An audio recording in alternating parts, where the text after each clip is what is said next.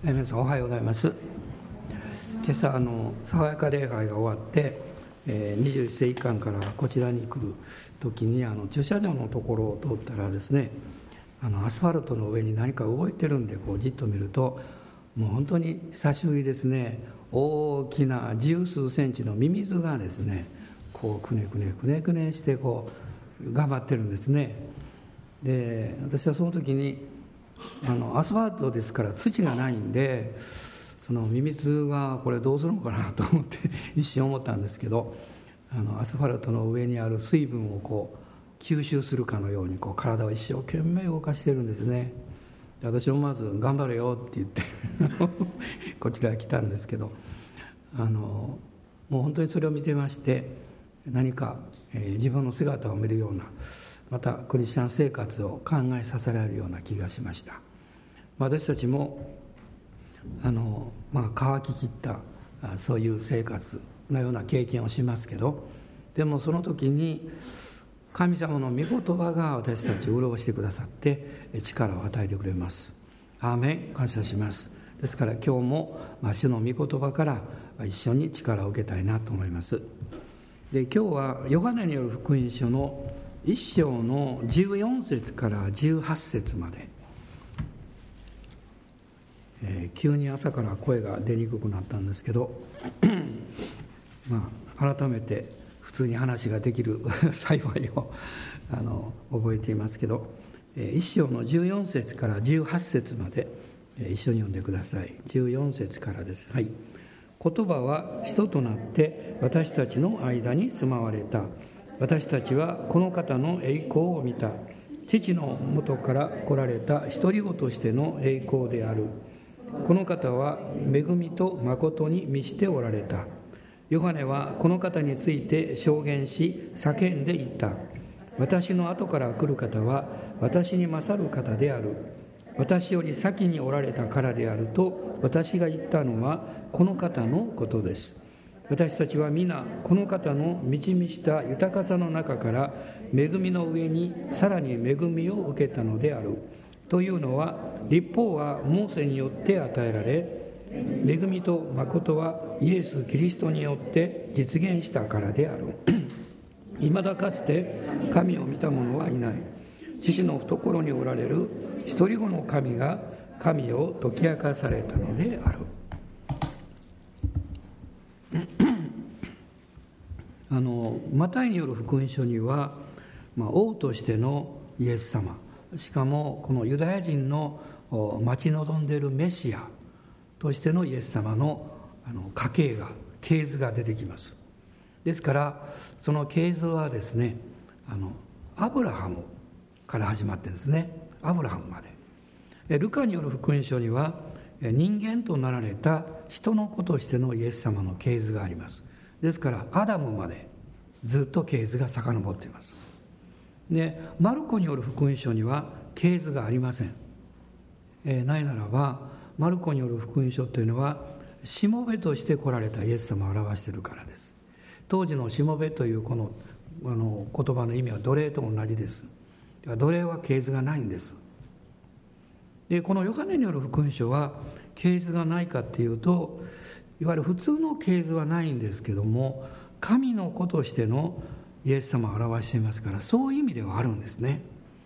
この一章の実は1節からこの18節までに、まあ、日本語では「この方」となってますけどこの方という言葉がなんとですね11回出てくるんです。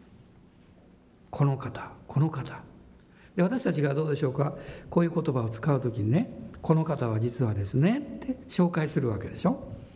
だからヨハネは私たちにこのお方を紹介しています。そしてそのお方はこの17節にありますがイエス・キリストと言われる方。そして18節には一人子の神。ね私初めて聖書を読んでですね一人子の神。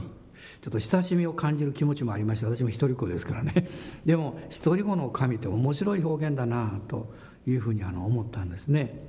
つまりこれは御子キリストをこの表しています。えそしてこの一人子なる神はこの18節を見ますと父の懐におられる、まあ、これはですね父に最も近いところにおられるっていう意味です。そして神を解き明かされた。これは掲示された。あるいは目に見えるように表された。そういう意味を持っています、まあ、例えば私たちが映画やこのお芝居を見に行きますね。こう客席に座っています。やがてブザーが鳴ったりしてそして幕がずっと開くわけです。そうするとスクリーンや舞台に役者が現れてくるんですね。まさにこの刑事というのはそういう意味なんです。その隠れていた背後のものが目の前に現れてくること。でこの一章の18節を見ますとこのお方つまりイエス・キリストは一人子の神であって神がどういうお方であるかということを明らかになさった。そのためにおいでになったんだというふうに書かれています、まあ、先週もお話ししましたけどもその御子イエス様が人間となって来られた、まあ、そこにはあの少なくとも3つの大事な理由があります。目的があるんです。一つは私たちの罪を許して私たちの人生を救うためです。あなたの人生にとって一番不幸なことはあなたの心の中に罪が罪があることです。平成はそのことを意識していません。でしかし私たちの心の中にある良心というものはそれを絶えず意識しています。ですから私たちの人生の最後でですね一番聞きたい言葉それはあなたの罪が許されましたよという言葉なんですね。私はまあ父が今既得の状態ですけどもえ日曜日にですね今日は行かなきゃいけないなとすごく思いましてあのもう夕方ギリギリ病院がの面会時間のギリギリぐらいに私は行きました。そしてもう行くためにいつも祈ってますけども耳元で言いました「お父さんの罪許されてねいつでも天国行けるんだよ」って言いました。そしてお祈りしました、えそしたら「アーメン」って言ってくれたんです。まあまあ、今週はその後ずっともう何も言葉は語りませんけれども私が聞いた最後の言葉になりますけど「アーメン」って言いました。でその後で私は言いました。もう今日言っとかなきゃいけないと思ったのでね言ったんです「お父さんありがとう」って言いました。今までずっといろんなことあったけど「ありがとう」って言いました。そしたら何も反応しなかったんです。まあでも、えー、聞いていてくれたとですね私はあの信じています。まあ私たちの人生がこの罪許されるという経験をすることは最高のことです。お金があっても富や立場があっても有名になってもその人の心の中に許されていないものがあればその人不幸です。一番惨めな人生をこの送ります。ですからお金で快楽を求めたり薬で自分を忘れようとしたり、まあ、外国ではそういうことをよく聞くんですね。まあ、日本でも同じことだと思います。イエス様という方は誠の神様がどういうお方であるかということを表すために来られた。でもその一番の目的はあなたの罪を十字架で許すためです。このイエス様の十字架を信じる時にあなたは許されます。永遠の命を持つことができます。コロサイ人の手紙の中に暗闇の支配から御子の支配に移されたと書かれています。イエス様の光の支配にあなたがイエス・キリストを信じる時に移されるんですね。そしてもう一つのことは悪魔とその死の恐怖にとらわれている人々を悪魔の技を滅ぼし救い出すためにおいでになった。これはヘブル書の2章の中に書かれていました。イエス様は悪魔を滅ぼしなさいました。現実にまだ彼は存在してます。しかしもう行く先は決まってます。それは彼のために作られている地獄があるということです。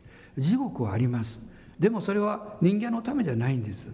悪魔とその見つかりたちのためです。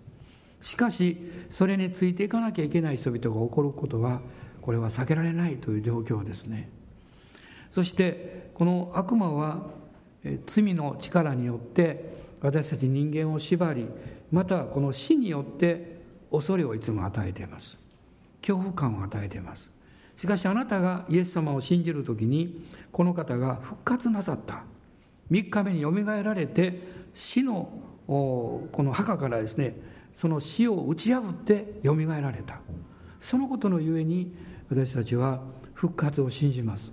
そして死の恐れからイエス様を信じる時に解放されるという経験をするわけです。もう一つの大事なことがありました。それはこの一人子なる神は私たちが信じる神様がどういうお方であるかということを具体的に表すためにおいでになりました。このヨハネによる福音書の中にはまあ114回私が数えたところではですね114回も私たちの信じる神様はこういう方なんですよというふうに語られています。それは父という言葉です。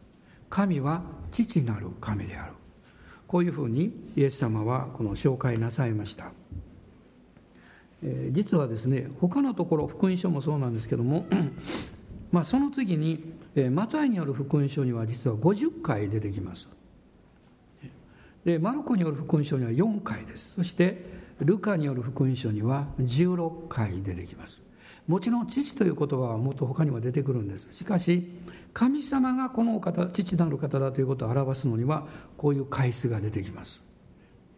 もうおそらくマルコの福音書にはその言葉が少ないのはさっき申し上げたようにしもべとなられたイエス様という姿が中心だからじゃないかなというふうに思います。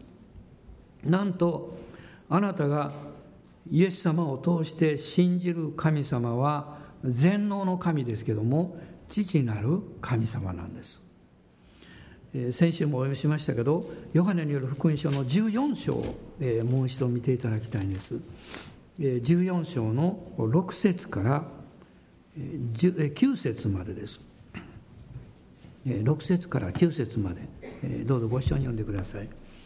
イエスは彼に言われた。私が道であり真理であり命なのです。私を通してでなければ誰一人父の身元に来ることはありません。あなた方はもし私を知っていたなら父をも知っていたはずです。しかし今やあなた方は父を知っておりまたすでに父を見たのです。ピリポはイエスに言った主よ私たちに父を見せてください。そうすれば満足します。イエスは彼に言われたピリポこんなに長い間あなた方と一緒にいるのにあなたは私を知らなかったのですか。私を見た者は父を見たのです。どうしてあなたは私たちに父を見せてくださいというのですか。イエス様は私を通してでなければ誰一人父の身元に行くことはできませんとおっしゃいました。つまりこれは私はこの父なる方をあなた方に紹介するために来たんだよとおっしゃってるわけです。ピリポが思わず私たちはこの父を見たいと言ったんですけどそれに対してイエス様もおっしゃいました。私を見た者は父を見たのです。問題はですね神様というお方を信じていてもこの神様がどういうお方であるかということを知らないことです。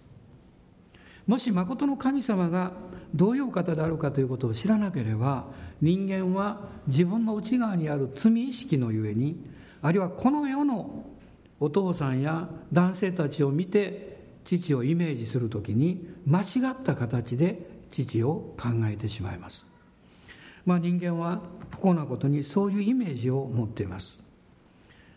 この今のところ以外でもあの有名なですねマタイによる福音書の6章とかルカによる福音書の11章には主の祈りが出てきますがそこには天にいます私たちの父とイエス様おっしゃいました。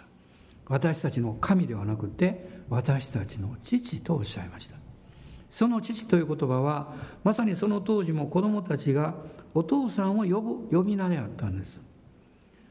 誠の神様は決して遠い方じゃなくってあなたを愛してあなたのすぐ近くにいらっしゃるお父さんなんだということをイエス様はおっしゃったんです、えー、こういう面白い話を聞いたことがあるんですけど、えー、アメリカのですねあるあの進学校での話なんだそうです、えー、たくさんの学生がいたんですけどある時ですね、えどなたかがものすごい数のリンゴをですねプレゼントに送ってくれたそうです。でそれで事務局の方が机の上にリンゴをバーッと積み上げてですね学生たちにこう言ったそうです。リンゴたくさんあるけどね1日1人1個にしましょう、ね、そして毎日そう食べてくださいって言いました。翌朝行くとどうも学生の数以上のリンゴが減ってるような感じでした。誰かが2個とか3個持っていったようなんですね。でそれでその、えー、事務の責任者の方がそこにですねあの大きなあの紙を貼りまして、えー、そしてこう書きました。毎日一人一個ですよ。その下にこう大きく書きました。神様があなたを見ておられます。進学校ですよ。そして悪類に行きますとなんとまた学生の数以上減っていたそうです。不思議に思ってみますと誰かがその彼が書いた紙を反対向けてたそうです。裏向けにしておったそうです。まあ私たちはですねどこかでまあちょっと神様の目をそらしてもらって自分の好きなことをしようかなと考えてしまいます。まあある意味では、まあ、リンゴぐらいは可愛いことかも分かりませんけれどもでも神様はあなたが隠れても見ていらっしゃいます。あなたが嘘を言っても本当の心の中をよく知っていらっしゃいます。神は人の心の中をご覧になると書いてます。しかし神様は父なる神様です。この地上の父は全ての父親がいいわけじゃないと思います、ね、あるいはどんなに立派なお父さんもみんな欠点があります。弱さがあります。でも天の父は私たちが考えるお父さんのイメージとは全く違うんです。この天の父は良い方なんです。あなたに愛情を注ぎたいと思ってるんです。あなたを心から愛していらっしゃるんですね。一箇所御言葉を開きたいんですけど、えー、マタイによる福音書の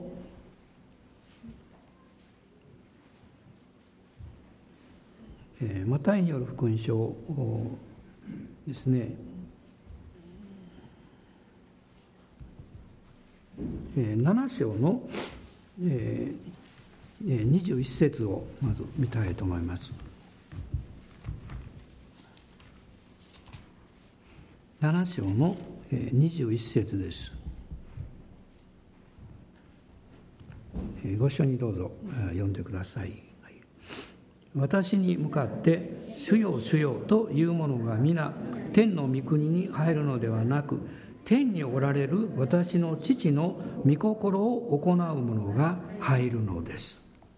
まあ、マタイによる福音書には天の父の御国とかえー、私の父ということをイエス様が何度も語っていらっしゃるんですね。そして私たちに対するイエス様の願いというのは私たちがこの本当の父を知ってほしいということです。間違ったイメージから私たちを解放して本当の父を知ってほしい。パウロもこのエペソビトの手紙の一章の17節の中でそのことを祈っていますね。神を知る知恵と啓示の御霊が豊かに与えられるようにと祈っています。神を知るというのは本当の神様がどういうお方であるかということを知ってほしい。そういうふうに願っているわけです。ですからイエス様はご自分の父がどういう方であるかを弟子たちに表そうとなさった。でも彼らはそれを理解できませんでした。精霊の助けがなかったらわからない。もう一つはその弟子たちの心の中にある私たちも同じですけども自分たちが持っている父のイメージというものが間違ったイメージだからです。ひどいイメージかもわからないしあるいは良い神様なんて到底考えられない。そういうふうに感じさせるものであるかも分かりません。私はあの小学校のちょうど、まあ、4年生3年生か4年生の時にですね、まあ、ある一つのことを経験しました。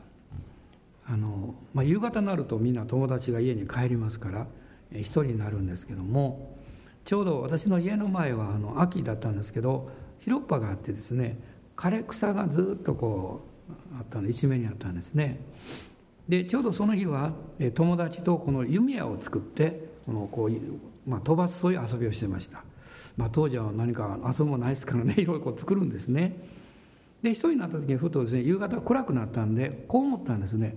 ただこの矢をいるだけで面白くないから火をつけてみようと思って火矢にしましてですね。そしてこう飛ばすとピューッと飛んでいくよく見えるんですね。ところがですね落ちたところが枯れ草があるところですから燃えるわけですよ。で走っていってまた消すんですねこうしてね。でまたこう反対向いてこう飛ばすんです。でまた燃えるでしょ。また走ってて燃えあの消すんです。2度3度とやっていました。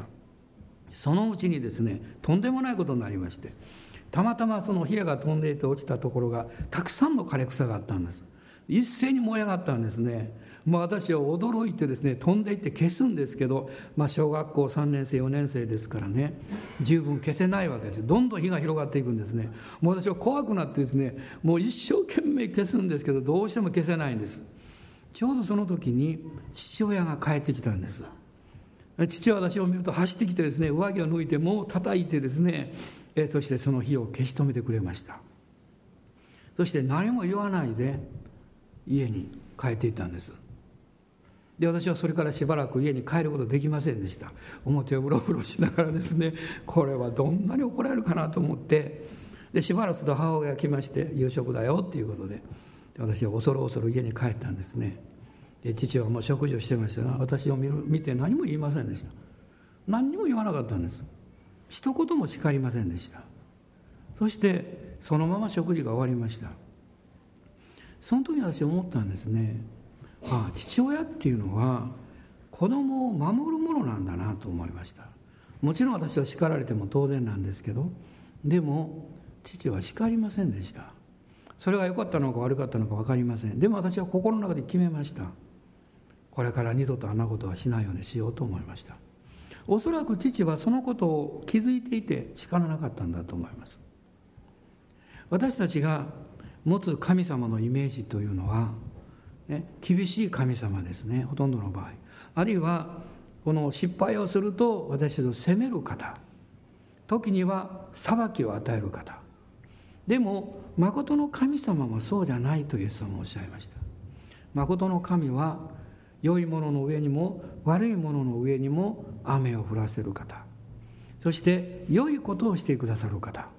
また悪いことが起こっても良いように変えてくださる方。こういう方なんだとイエス様は紹介なさいました。それを私たちが信じるということはある意味では難しいかも分かりません。ですから信仰が必要です。信仰って何なんでしょうか？それは精霊によって誠の神がどういうものであるかということが開かれて理解することです。あの宝刀息子のことを考えてほしいんです。宝刀息子はもう一文なしになってもう豚の食べる稲子豆を食べれなくなってその時に彼はああ私の父の家にはあのしもべたちが、ね、食べるものがあるのに私がここでもう食べられなくて死のうとしてる。とんでもないことだと、ね、父のところへ帰ろうと彼は決心しました。そして彼は予行演習しますねお父さんに会ったらこう言おうって私はもうあなたの息子と呼ばれる資格はありませんどうぞあなたのしもべの一人にしてくださいって。そして帰っていきました。でも皆さんよく考えてください。どうして彼はお父さんのところに帰ろうという決心ができたんでしょうか？もちろん食べるものがなくなって大変だったということがあります。でも彼も覚悟を決めて家を出たんですから。もう死ぬつもりで出たはずですから、ね、場合によっては帰ろうなんて考えなかったかもしれません。しかし彼が最後に彼の脳裏に移ってきた思い出したお父さんのイメージはあの私の父は良いお父さんなんだということだったと思います。私はこういうふうに考えるんですね。まあ、まあこれは例え話ですけども、まあ、このお父さんは豊かなお父さんでした、まあ、お兄さんしかここには登場しませんけどおそらくしもべたちもたくさんいたでしょう。そしてこの弟はお父さんが自分たちのしもべたちをどう取り扱っているかということを見ていたはずです。父は私と兄だけじゃなくてしもべたちに対しても、ね、良い方だった。そのことを思い出したんじゃないかなと私は思います。そしてこんな私も少なくとも受け入れてもらうことはできるだろうと彼は信じたんです。そこに彼の息子ですけれどもこのお父さんに対する信仰が現れています。皆さんあなたが失敗したからといってあなたがうまくいかなくなったからといって問題が大きいからといってあなたを見捨てるとしたらあなたの天の父は心の小さいお父さんだということです。でもイエス様は私たちの天の父は豊かな方。そして愛と恵みと慈しみに満ちた方。だと紹介なさいました。そしてこの方が私たちの罪を許すためにこのイエス様を私たちのところに使わしてくださったわけです。この方は最高の方なんですね。どうぞ、えお隣の方に言ってください。私の Daddy は最高ですよというのをおっしゃってください。私の Daddy はね最高なんですよってね。この天の父をあなたに対して間違ったイメージで植え付けて間違ったイメージを植え付けようとしてる敵がいるんですね。それが悪魔です。ヨハネによる福音書の8章を開いてください。ヨハネによる福音書の8章です。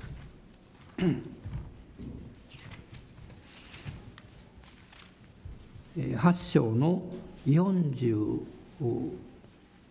44節ですね。8章の44節。一緒にどうぞ読んでください。あなた方はあなた方の父である悪魔から出たものであってあなた方の父の欲望を成し遂げたいと願っているのです。悪魔は初めから人殺しであり真理に立ってはいません。彼のうちには真理がないからです。彼が偽りを言う時は自分にふさわしい話し方をしているのです。なぜなら彼は偽り者でありまた偽りの父であるからです。悪魔は嘘つきなんだね。嘘のこの源父親なんだとこういうふうに書かれています。でも私は最近ですねそれだけじゃなくってもう一つのことに気がつきました。悪魔は、えー悪いイメージの父親像を描かせるということです。そしてそれを私たちに植え付けようとします。今私たちはイエス様の名によって彼の間違ったイメージをこの追っ払う必要があります。誠の神は私を愛しておられる。私に対して良いことを必ずなさる。あのヨセフがこの兄たちがえー、この自分たちを許してほしいというふうに言ってきた時に言いましたね。創世記50章にありますけど神はあなた方を通して悪いことをなさった。そのことをも益に変えてくださったんだと言いました。そしてその後ヨセフはこの兄たちにを励ましそして優しく語りかけたと書いています。その御言葉の中にですねヨセフはただ神様が良い方だというふうに信じていただけではなくってその方を体験していたということが分かります。なぜならば誠の神が父なる神良い神だということを体験するとあなたは優しくなるからです。あなたの人生が変わるだけではなくってあなたの品性も変えられていきます。あなたは乳和になります。あなたはへりくだった人になります。そしてあなたの人生の中に神の奇跡が起こっていることを経験します。ですからヨセフは言ったんです。私は神様を信じてるだけじゃなくって知っているんだと言いました。そのように私の人生を変えてくださった。だから私は喜んであなた方を許すんですよと言ってるわけです。ヤコブの手紙の一章を開いてください。ヤコブの手紙の一章の16節です。まあ16節から18節まで読みたいと思います。ご一緒にどうぞ。愛する兄弟たち騙されないようにしなさい。すべての良い贈り物またすべての完全な賜物は上から来るのであって光を作られた父から下るのです。父には移り変わりや移りゆく影はありません。父は御心のままに真理の言葉を持って私たちをお産みになりました。私たちをいわば被造物の発歩にするためなのです。アーメン。すべての完全な賜物そしてすべ、ての良い贈り物それは上から光の父から来ると書かれています。そしてヤコブはこう言いました。あなた方は騙されないようにしなさい。今あなた方が経験していることによってあなた方の身に降りかかっていることによってこの父を悪い方だというふうに考えちゃいけませんよと言ってます。この方は良い贈り物をくださる。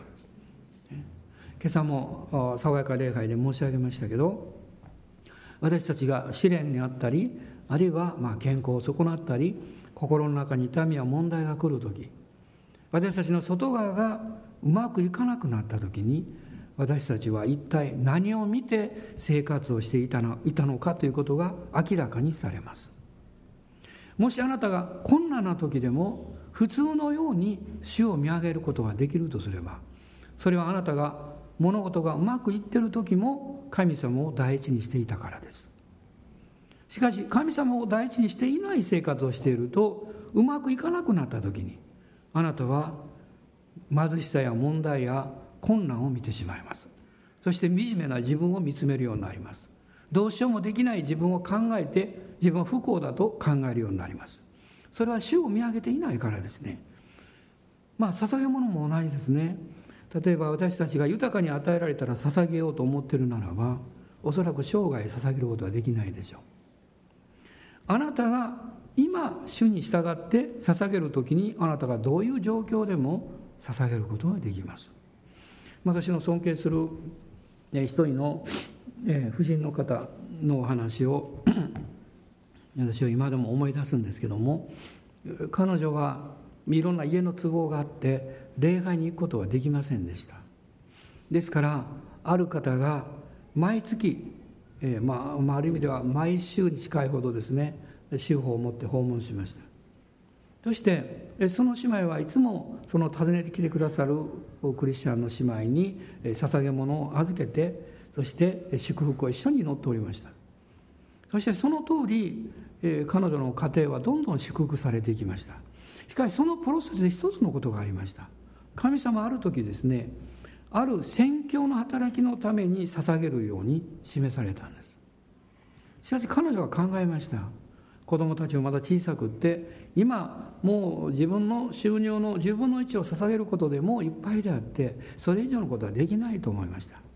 ですからこういうふうに考えました。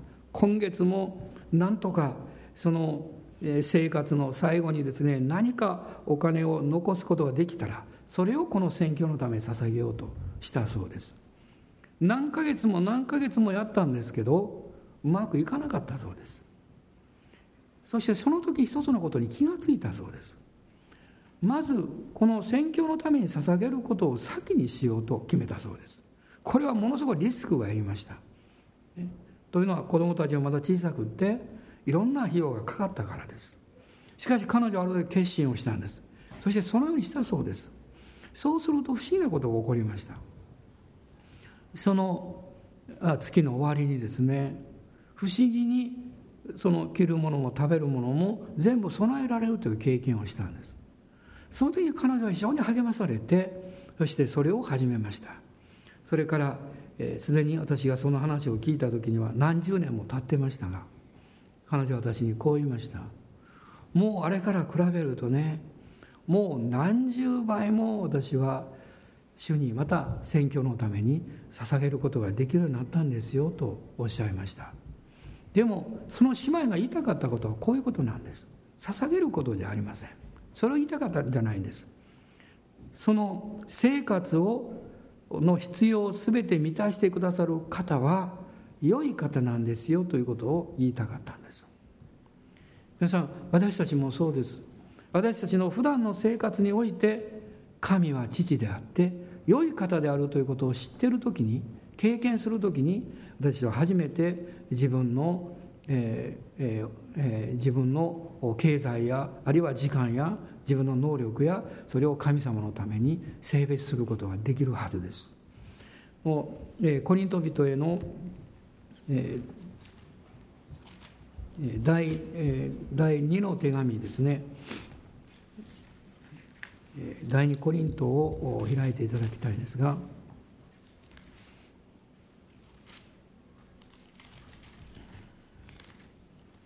第二コリントの9章です。9章の10節です。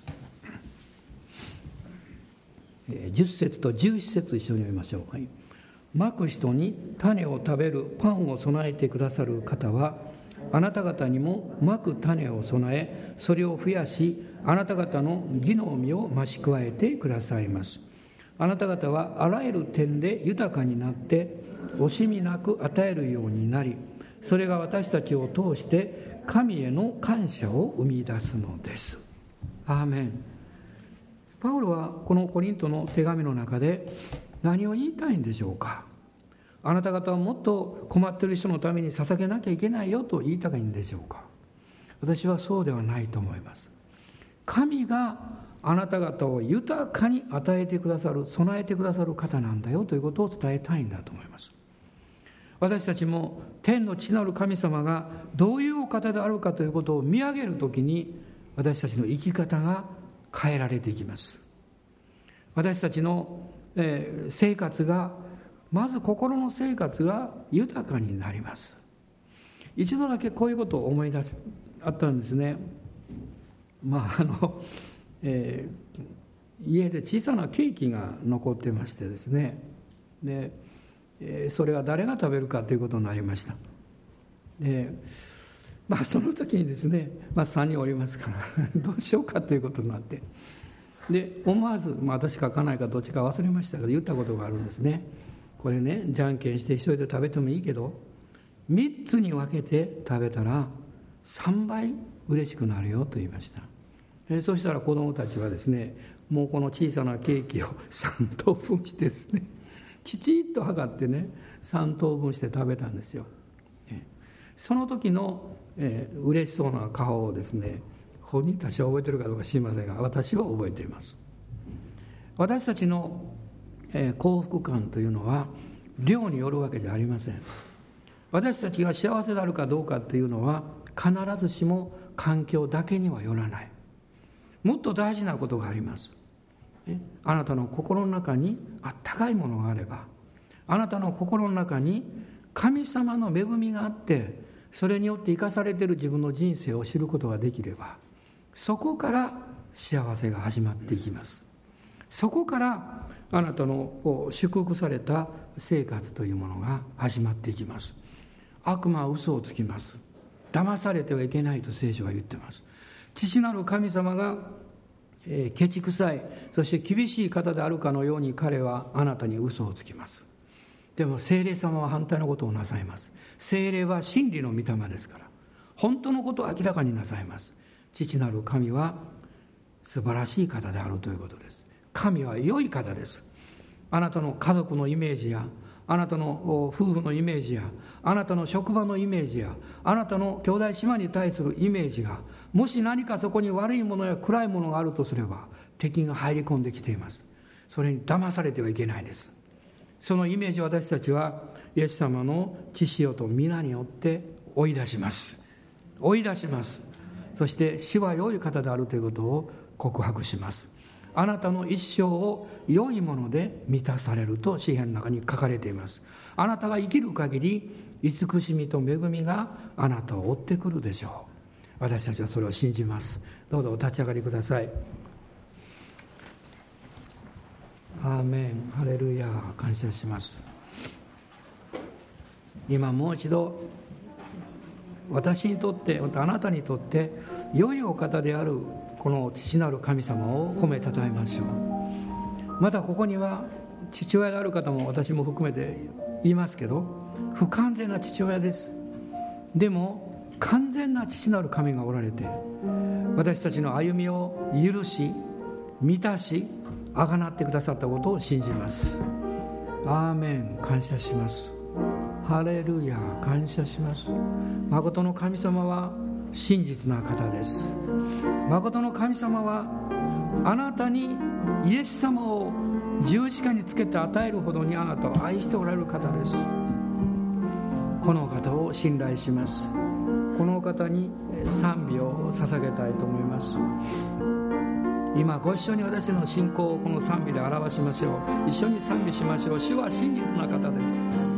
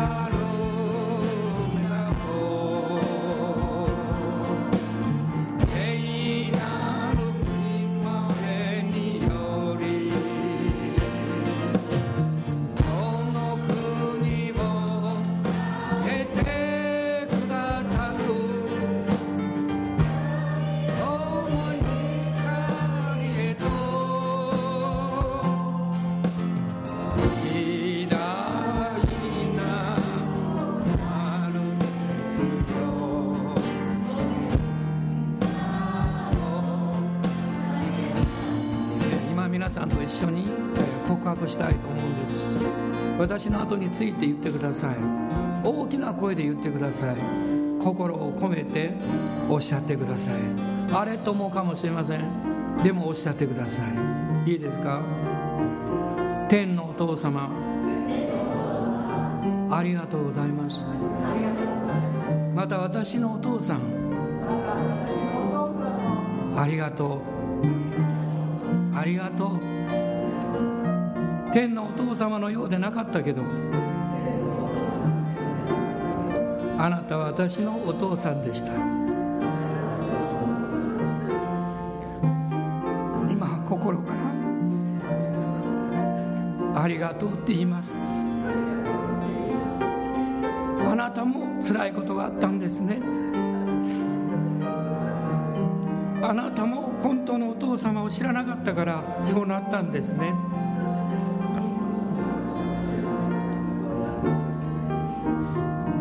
私はお父さんを許します。お父さんを愛します。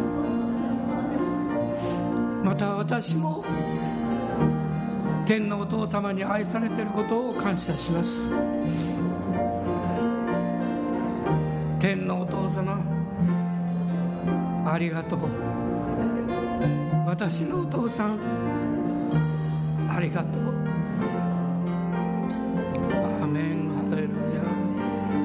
一度この賛美を一緒にしましょう。主は真実な方ですから。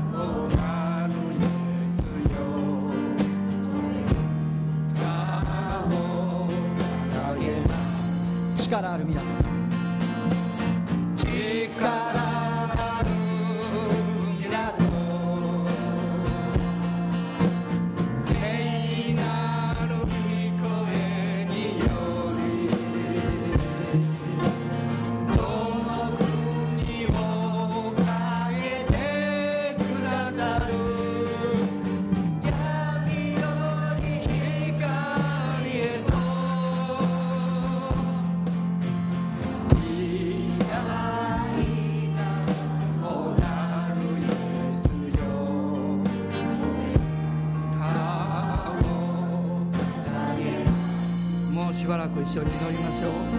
この総額の中でもう一度天のお父様に祈りましょう。またあなたのお父さんのことも祈りましょう。お父さんであるあなたもまた天のお父様によって変えられるように祈っていきましょう。ハレルヤイエス様。ハレルヤお主よ。お主よ。ハレルヤハレルヤ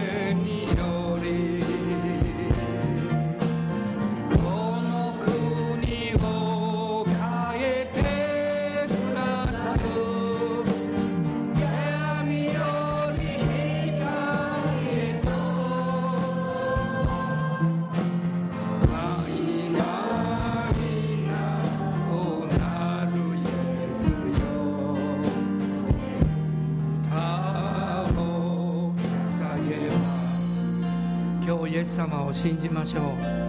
まだあなたがイエス様を救い主として信じるチャンスがなかった方いらっしゃったら今日私はイエス様を信じますと。あるいは教会に来ていたけどもはっきりその祈りをしたことのない方いらっしゃったらどうぞ祈ってください。今日私はイエス様を信じます。この方を通して本当の父を知りたいです。この父なる神様によって私の人生を変えていただきたいです。ハレルヤ。アーメン。おハレルヤ。あなたの内側が癒されていきます。あなたの家族が癒されていきます。夫婦の関係が癒されていきます。親子の関係が癒されていきます。もう天にお父さんを送った方もいらっしゃいますね。でも思い出してください。嫌だったことじゃなくって良かったことを思い出してください。嬉しかったことを思い出してください。そして「お父さんありがとう」と言ってください。その時に敵の偽りのイメージがあなたから消え去っていきます。あなたは自由になります。あなたは自由になります。そして心からあなたの人生を喜び感謝するものに変えられます。なたは人生のいろんな責任を他の人のせいにしません。父なる神が私を祝福してくださる。この方が私の人生を最高にしてくださると信じます。アーメン。アーメン。ハレルヤ。おーハレルヤアーメンハレルヤおーラバサンララシャラバララシンビリハンダララスローリア主よ感謝します。今週もあなたは幸せになります。幸せに生きるようにと主が願っています。父なる神はあなたに良いものを与えたいと願っています。どうぞすねて背を向けないでください。いじけて心をかたくなにしないでください。私なんかダメだと思わないでください。心を開いて手を差し出して天のお父様感謝しますとおっしゃってください。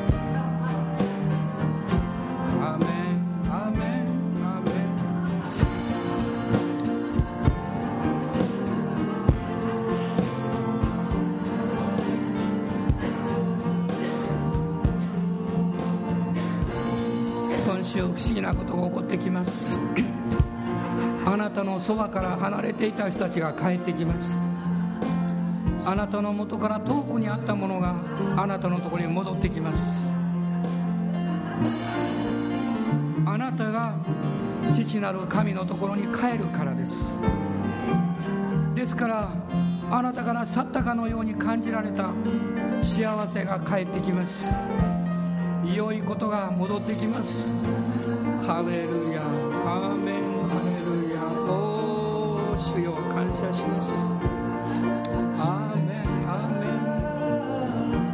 メン。もう自分の生活を呪いません。自分の人生を裁きません。私たちは感謝します。主のよくしてくださったことを何一つ忘れるな。一番近くにいる人に感謝します。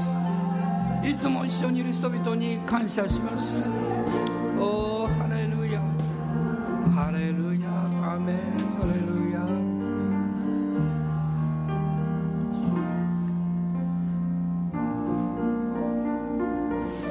私たちの主イエス・キリストの恵み父なる神のご愛精霊の親しき御交わりが私たち一同と共にこの新しい週一人一人の上に豊かにありますように。アーメン。